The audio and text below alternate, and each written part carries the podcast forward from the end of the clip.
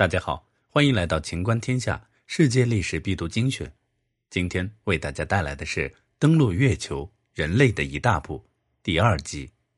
播讲：星驰云端。本期素材来自全历史。本节目由手艺人工作室出品。一九五七年十月四日，苏联使用 R 七火箭成功发射了世界上第一颗人造卫星——史波尼克一号。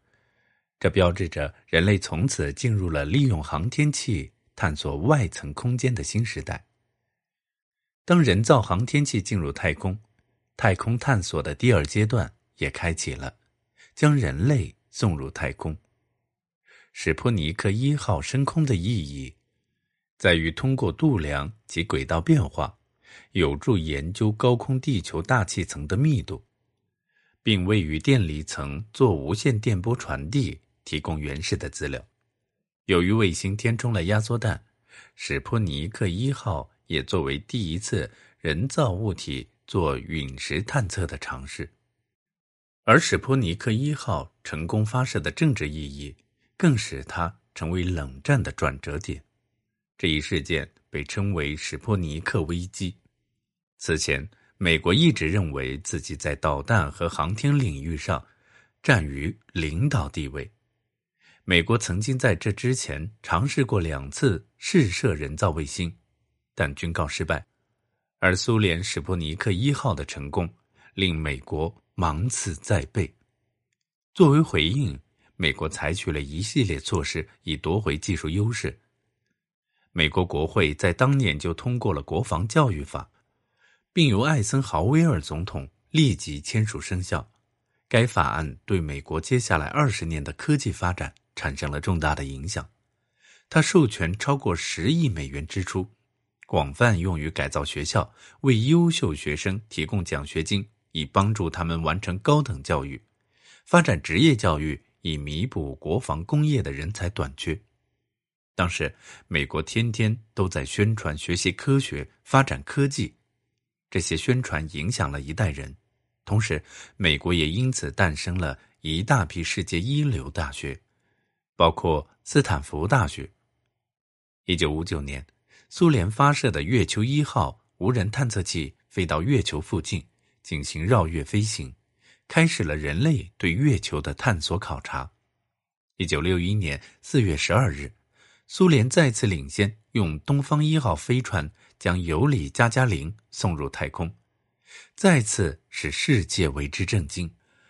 当加加林在三百二十七千米的高空。有条不紊地完成各种实验并安全落地，人类历史上首次太空飞行成功的实现了。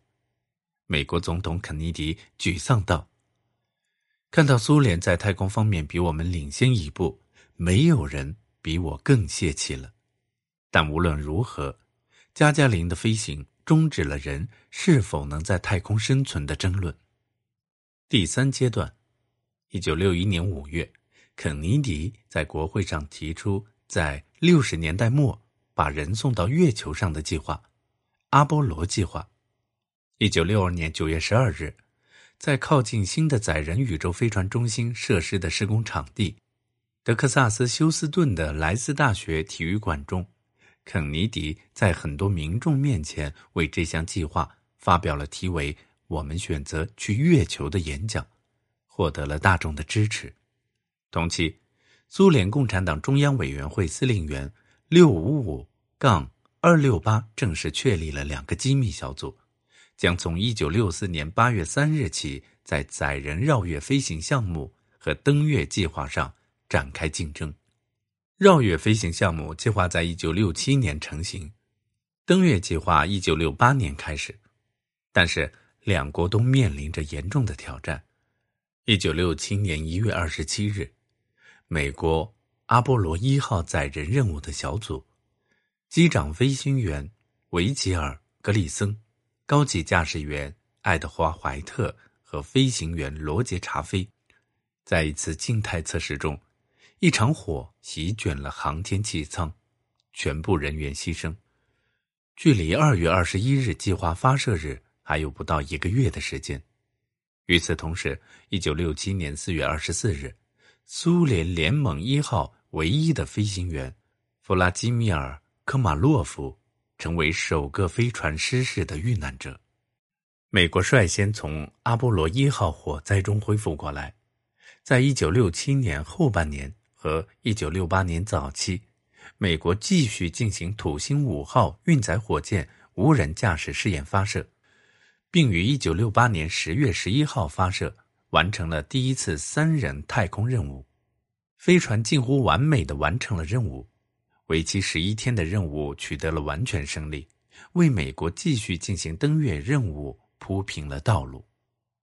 同时，苏联也在一九六九年一月实现了两架载人宇宙飞船的首次对接，也完成了首次将宇航员从一个航天器转移到另一个航天器任务。